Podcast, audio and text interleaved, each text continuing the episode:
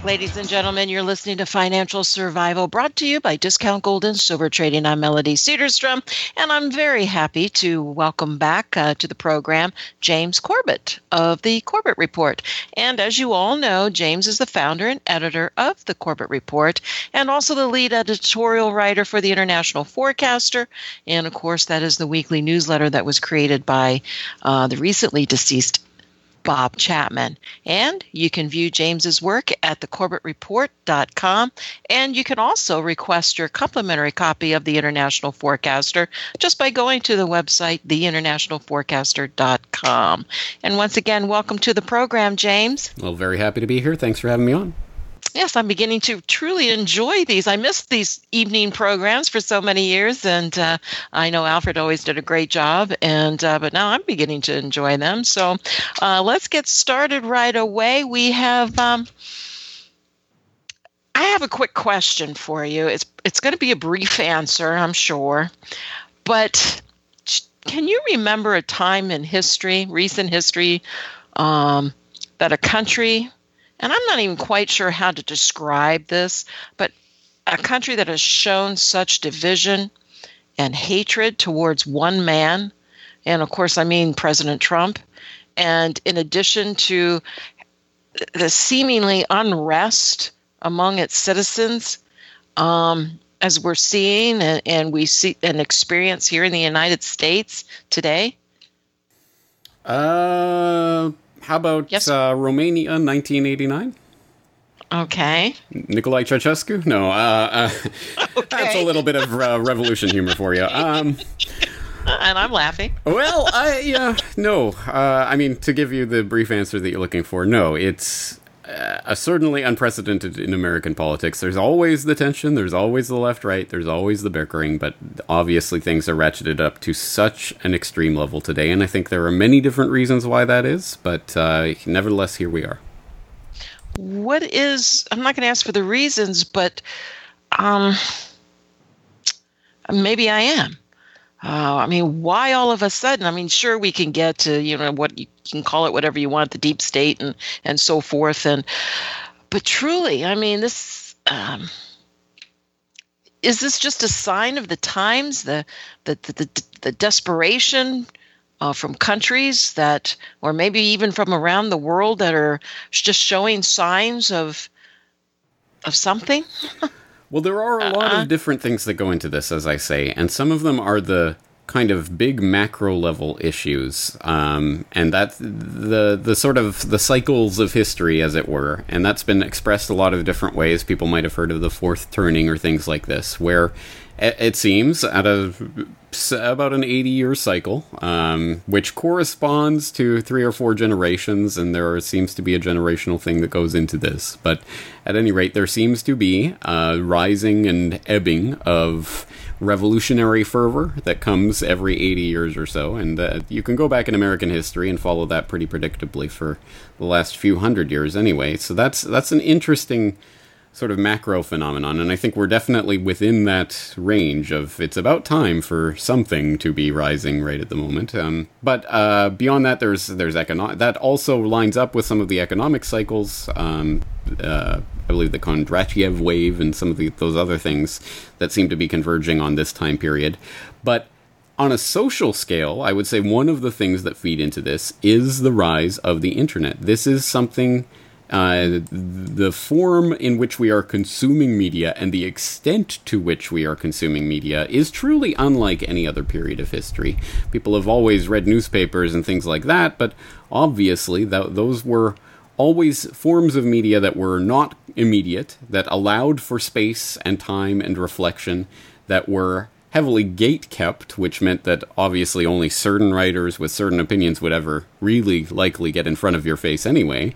Um, so there was a lot more control that went on in that respect. Um, we've seen the uncorking of that bottle for all the good that it has given us and all the bad as well. And I think one of the bad sides of that is the filter bubble that so many people are living in to an extent that I think would have been impossible before. I think it would have been impossible for a a liberal to only consume liberal media and only hear from liberal people in the past, uh, in the same way it would have been impossible for a conservative to live in such a bubble in the past. But now, you really can live in your own little bubble online and never really have that bubble pricked. Um, except, of course, for the outrage. I mean, you'll read about, oh, can you believe this person said that? But you'll only read about it from the sources that you like in the first place. So that is contributing to a type of division, uh, a widening of that division that I think is also uh, a contributory factor to what we're living through right now. You know, you meant, you know, the internet. I mean, everybody knows, everybody talks about that you can't believe everything you see on the internet, but yet everybody believes everything they see on the internet and yeah. read.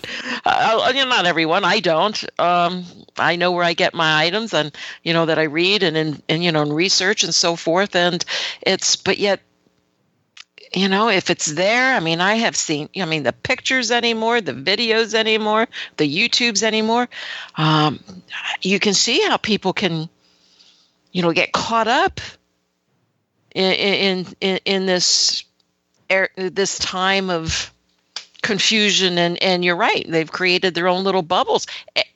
And you can't no one you can't prick those bubbles. You you can't even get you know to try to help people understand. I mean they are so blinded. It's it's truly amazing I think it is, and I, I, as always, I don't want to exempt myself or anyone else from this. It, it affects all of us, and to a certain extent, yes. we need bubbles of some sort because we can't just take in all the information from every side all the time. That I mean, it's impossible to do so. We have to uh, have some form of filter as.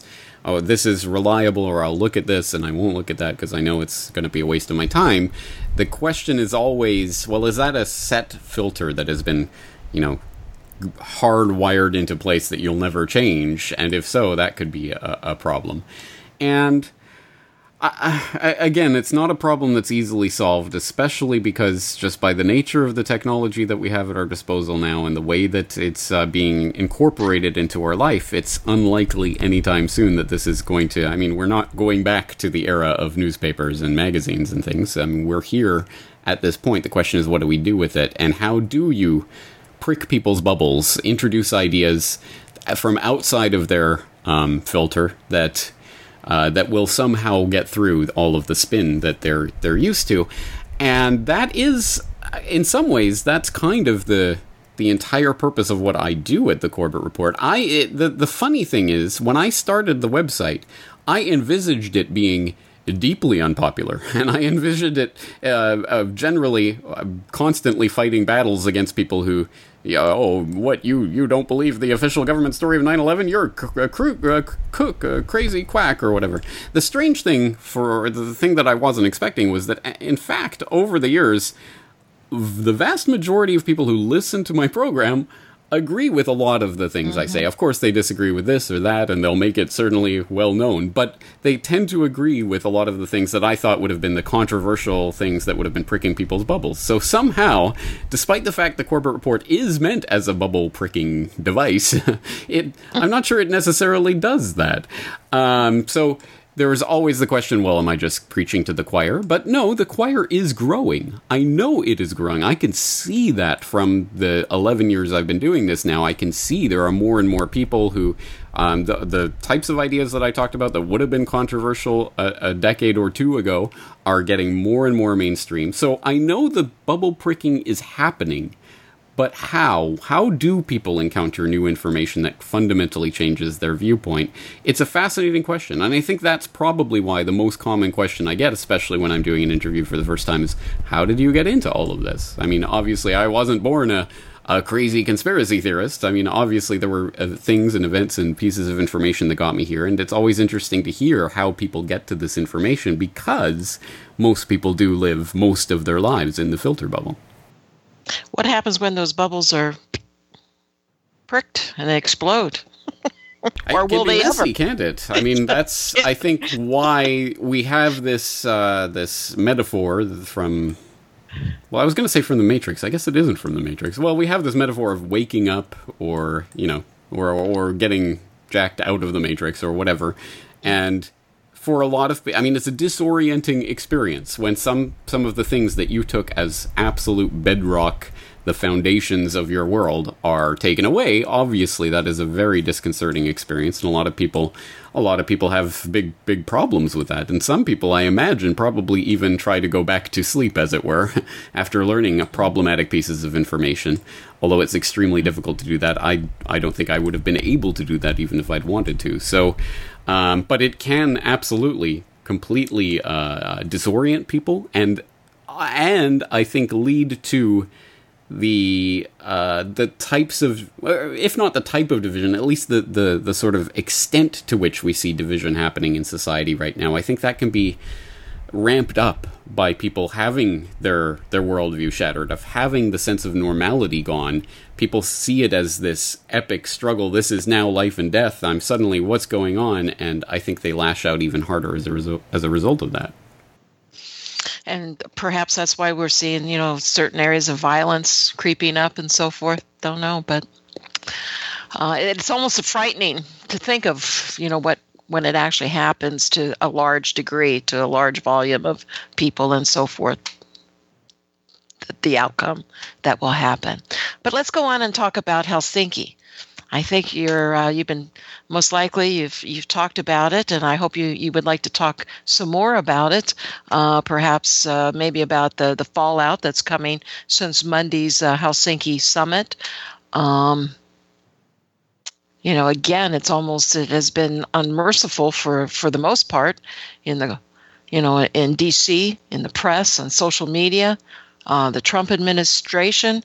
Um, how's it been in Asia? And what has the press and everything over there been saying? Well, I, I think again, this is covering it from the perspective of of NATO and what this means uh, ultimately for the the NATO alliance. I think that's kind of the bigger geopolitical issue from the foreign perspective, and a lot of what people are looking at right now, especially, of course, in the wake of uh, the the brouhaha within NATO about the uh, four uh, percent of GDP and all of that. So I think this is just a follow on from that, from the from the foreign perspective, I've obviously seen a lot of the American media uh, response, and uh, this is the worst moment of any president ever kind of thing that's been playing out in your media. Um, over here, it's kind of what's the bigger picture of this, and what does it mean um, in terms of things like the NATO alliance, and what does that mean specifically in East Asia with regards to the Asian security situation. It's a couple of steps to get from here to there, though. And one of the most interesting takes I saw on Helsinki before it happened was the the floating of the possibility of well, what if what we are about to see is the the kind of tectonic shift, the thing that would have been unthinkable um, eh, just a few months ago, even. Uh, what if it's going to be a U.S. Russian alliance, economic or maybe military or geostrategic, against China? And that that's intriguing to me because I do see. Mm. I've talked about the historical parallels um, with the build-up to World War One. I. I did a presentation in Denmark last year, um, "Echoes of World War One," that people should look up if they haven't seen it, where I was talking about all of the different parallels between the build-up to World War One and what we're seeing right now with the China-U.S. tensions. So, at, of course, hundred years ago, it was rising Germany, and Britain was getting pretty nervous about that. So we saw some things happening diplomatically in the run up to World War One that would have been unthinkable even just a year or two before they happened, like the Triple Entente, the the alliance of Britain and Russia and France was a kind of crazy alliance in some ways. It was again something that people even a couple of years before that point would have thought that's that's impossible. That'll never happen, but it happened. And it happened specifically because Britain and specifically the certain parts of the British oligarchy were preparing for to take on Germany, and in order to do so, well, they're going to get France and Russia on their side to basically flank Germany. Well, we could see. I mean, it would make some sort of strategic ch- uh, sense if the, if for example, if the Trump administration really did see China as the enemy, as is indicated by some of the people who are populating the Trump administration, it would make some sense to have a strategic alliance with Russia against China because Russia and China, although they are neighbors, are certainly have not had a history of pleasant relations with each other at least since the 1960s, and they have been forced into each other's arms to a certain extent over the last several years by being basically both targets of the US and NATO. But if Trump turned around and said, "Hey, you know, maybe we can buddy up," uh, and will uh, sort of woo you away from China, that could be a beneficial relationship in that sense. I mean, if we're looking at the 2D geopolitical chessboard, it would be an interesting move to make. We obviously didn't see such a grand announcement of, or anything of the sort. I wouldn't expect we would, but if this is the first steps towards something like that, that would be interesting, but of course also worrying because again, the parallel is to the buildup of World War One. Well, you know, Russia they've been dumping U.S. Treasuries, and this was uh, you know in the months before the meeting with with uh, President Trump. And we know that Russia uh, ranks among the top 10 foreign holders of U.S. Treasury bills. And I was kind of amazed at some of these numbers. Uh, there was the, the monthly um, uh, report issued by the Department of the Treasury uh, yesterday showed that Russia in May fell below the 30 billion minimum necessary for inclusion on the government's monthly list of major Treasury holders. And it shows that, uh, and I didn't realize uh, let me get, pull up these numbers here. Um, their holdings have fluctuated in recent years, though, and they ran as low as uh, 7.4 billion in March of 2007, and as high as 175 billion in July of 2010. And uh, now we're, you know, floating at uh, again those low low levels. So actually, they kind of helped us during the Great Recession. I mean, if they went from 7.4 in 07 to 175 in 2010, um, well, of course, was, where are you uh, going to flee other than the safety of yeah, U.S. Treasuries? Uh, U.S. Yeah. Treasuries. So yeah. that is the logic of the system. Whenever there's a crisis, uh, the U.S. really does benefit in that sense, and of course, that's the uh, the privilege of being the printers of the world reserve currency. Um, you can print as much paper as you want, and people will be hungry for it, especially during times of crisis. But of course, it also creates the the problem. Well, people realize this is an unstable system; it doesn't benefit us, so they start to move away. And of course, that's why in 2009 we saw the Chinese, the People's Bank of China governor openly advocating, as they have ever since, for the IMF special drawing rights to replace the US dollar as the world reserve currency. And we've seen moves towards that over the last several years. It's a process that will take time, but uh, we're starting to see that. And another indication of that, not just Russia going down to, uh, uh, what was it, $14.9 billion in holdings now, but China's holdings of treasuries declined by almost two hundred billion dollars yes. over several months. Yes. So, again, yeah, this is a move away from U.S. Uh, Treasuries. And um, we're moving away into a, a new break, and we'll be right back right after these few short messages.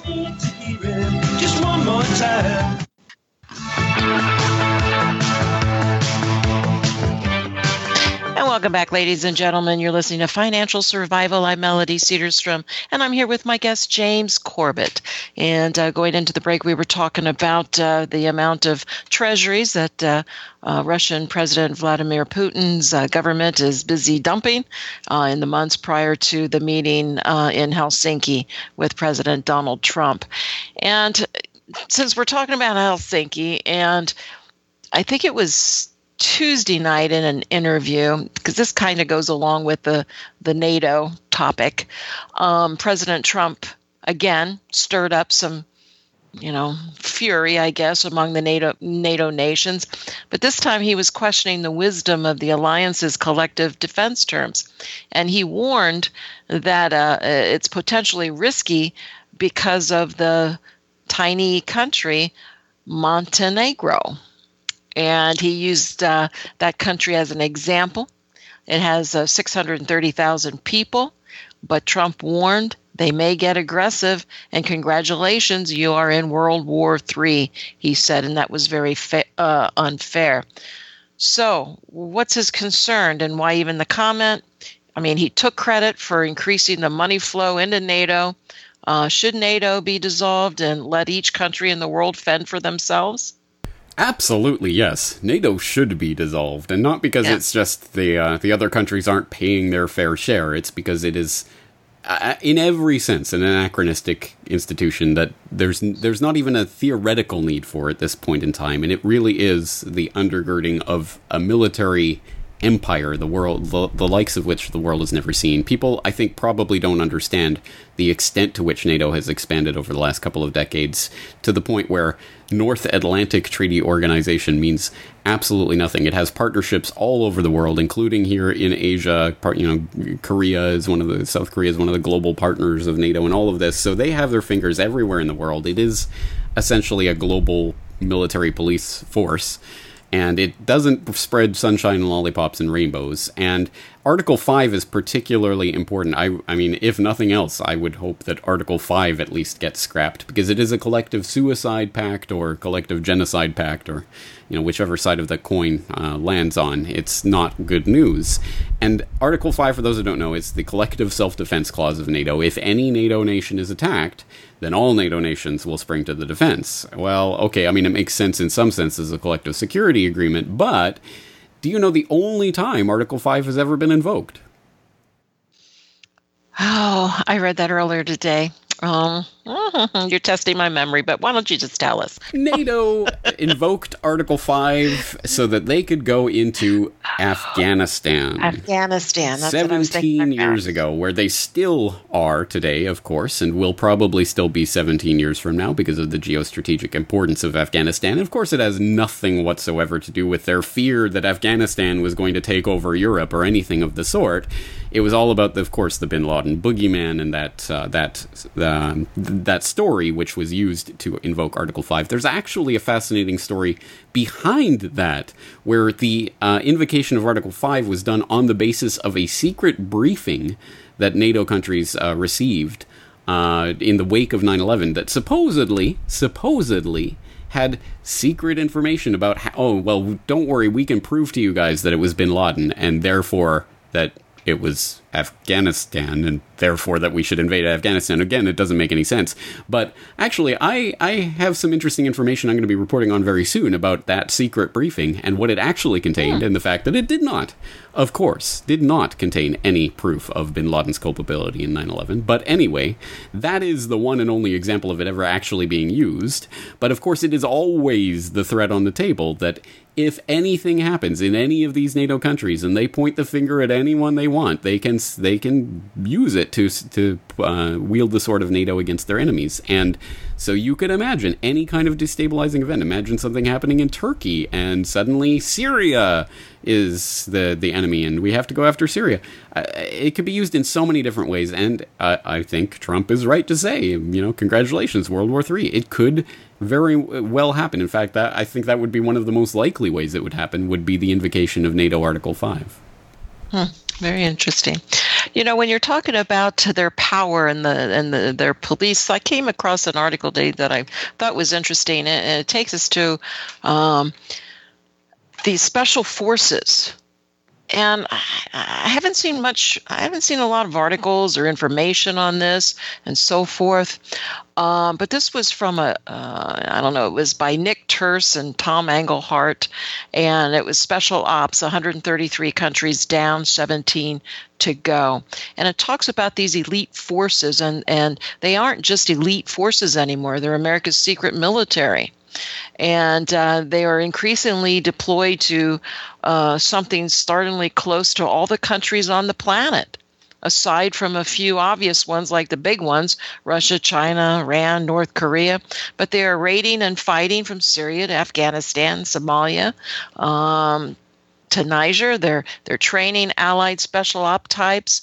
Um, they even went in there to help with the 12 Thai soccer players and their coach. And so, I mean, it's it's huge, and they're going into these areas. Half of Congress doesn't know about where they're at, where they're fighting. There was four soldiers that were killed. Um, I can't remember the exact place, uh, South Africa, not too long ago, the beginning of this year, and others have been killed in, in various other places and wounded and so forth is that anything? Is it just? I mean, why are they concentrating in, in, in Africa? And, and, I know Africa has uh, the minerals. Uh, um, is is it's just fascinating. It is fascinating. It's scary, really, because it what is. this what this is a sign of is the cancer that is festering underneath the surface that is called the deep state or the shadow government or whatever you want to call it. Any and every opportunity f- to cover over the things that are happening under the cover of secrecy, oh, national security, it's secret, you can't know about it, will be used to expand that shadow government out. And so we really can but dimly comprehend and only kind of grasping it from the outside, just sort of feeling feeling the shape of the elephant uh, blindfolded, we can understand how big the elephant is. But we we don't have a, a, proper grasp on the real numbers of it. But this is just one aspect of that. I think the cancer really started to metastasize um, with the passage of the National Security Act in 1947 and yeah. the creation of the CIA and all of that. But this is another aspect of it. Of course, even before the CIA, there was military intelligence. That's where the CIA grew out of in the first place, anyway. And the special forces and all of this is just another form of trying to put a cover over so that you can screen what you're actually doing. So, how big is it really? Uh, we can only get glimpses of it here and there, but um, we get spectacular glimpses of it when there is some sort of major problem or disaster, or at least ones that they can't cover up, like earlier this year when one of the Green Berets died in Papua yeah. New Guinea. Like what? What was going on there? Why are they there? It was an Okinawa-based special forces soldier who died in Papua New Guinea. What's going on? Yeah, so we we only get it from the outside, and we can only, in that sense, extrapolate from what we know about what they're doing. And yeah, there seems to be a lot of special forces activity in Africa. Is well, obviously, Africa is becoming a more contentious uh, area as China moves in, trying to extract the resources through trade, and the uh, U.S. has been hankering for at least a decade since the creation of AFRICOM to get a military toehold in the continent so they can continue to do what they do best, which is extract resources at the end of the barrel of the gun. Um, but they still don't have a military base per se proper in Africa, so they have to do a lot of special forces work, and I think that's why we see a lot of that coming out there. But where else are they? What other source, uh, places are they engaging in, and what types of activities? Again, that only comes to the surface in spectacular stories like uh, the the Green Beret that died in Papua New Guinea. Yeah. Yeah, it, it's fascinating, and uh, uh, I'd like to find out a little bit more about it. But thank you for commenting on that. Um, also, there was there was a lot of news yesterday on uh, oh on Tuesday. There was a lot of news, a lot of comments uh, to the reporters from President Trump. But he said that the talks with North Korea are going very very well, but that there is no hurry on the denuclearization process. He said that there's no time limit on the process. Is this normal? Is this good? Is it bad? Uh, well, in terms of diplomatic speak, I think we would expect that. I don't think anyone wants to paint themselves into a corner, or I think that's generally how diplomatic uh, situations work. I, I, mean, I guess no one can really say with this North Korean situ- uh, situation that anything is really normal, uh, status quo. But generally, I think in a diplomatic situation, you're not going to paint yourself into a corner and put some deadline on things as long as things are progressing and there is some sense that you're coming towards the some sort of deal. So um, that doesn't particularly surprise me. The real question, I think, is what is actually being discussed at these meetings and what kind of progress is or isn't being made and what kind of deals are or not are or are or are not being made and I think that's the kind of thing that will probably only be made, made known to the public years later by some you know someone writing a tell-all and even that tell-all will be heavily screened by the appropriate intelligence services and state department and all of that. So you know it, it, to oh to be a fly on the wall during these types of talks. Oh, i know it. But, i know uh, it. you know we can only again come at it from the outside should people be concerned that there was, uh, I guess there there was the interpreter between um, uh, Putin and President Trump, that uh, there was an interpreter, and I do believe Putin did have the conversation recorded. Should Americans be concerned because we have no recording of the meeting? That was said for those two hours that the two alone i mean oftentimes you can yeah. have you know leaders go off to the side and you know talk 5 10 15 minutes but uh, well if I, I, if there really is no record i mean again can you take any of this without a huge grain of salt who really knows and do you think the us would really enter into a situation i mean they tap everyone on the planet I mean, at all shocking. times i can't yeah. believe they don't have a way of getting that. I mean, hey, maybe Trump just had an iPhone in his pocket, so the NSA has it all anyway. You know what I mean? Um, but yeah, I, again, I, I, guess so. But even if there was, I mean, I'm sure there is a recording, but we're never going to hear it. Unless, of course, some you know intelligence agency wants to strategically leak some part of the conversation to some you know New York Times or what have you in order to make some story. again, those are the those are the only ways that that type of information ever filters down to the public anyway. Uh, I saw another headline today, and it was the Israeli army is preparing for invasion of Gaza. Um, they've been fairly quiet. It's been you know they've been kind of out of the news and so forth.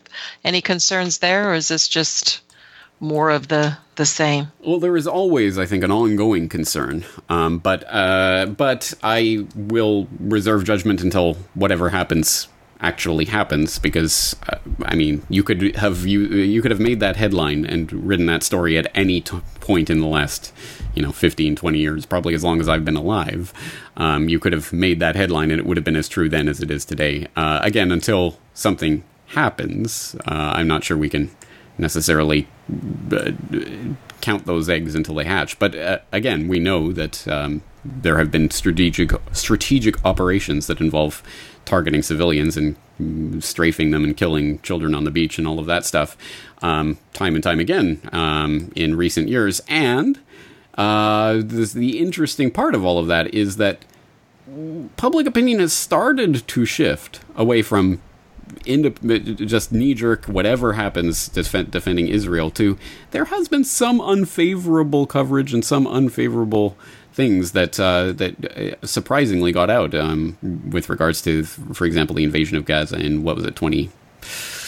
I want to say 2012, um, where we started to see some of the atrocities that were being committed actually being reported even in mainstream sources. So there, are, I think there is uh, uh, there is a difference uh, at this point. I think Israel is a little bit more aware of the fact that they need the PR on their side. So I, I think that might be a bit of a break. But then again, now that Trump is in power, and Trump is a 110% supporter of Israel, and Bibi Netanyahu is the best guy in politics and all of mm-hmm. this stuff. And maybe that calculus is changing. Quick question He's back. Obama, in his first major speech since leaving office, uh, he wants to endorse the idea of providing a universal basic income.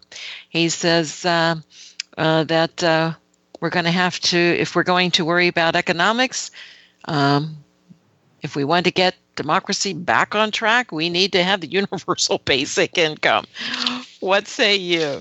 universal basic income is a nightmare waiting to happen. It it's is. one of those ideas that sounds good and I get the idea yeah, of it, even... but all it ever means is the government will don't worry, the government will provide for you, it will wrap you in its loving arms and provide you this money if you jump through the right hoops, if you're good enough. And just look to China and what they're doing with their social credit system and you get points if you're pro government, you get docked points if you're if you're against the government and they are, are now literally banning people from taking airplanes or buses or trains because they aren't pro government enough.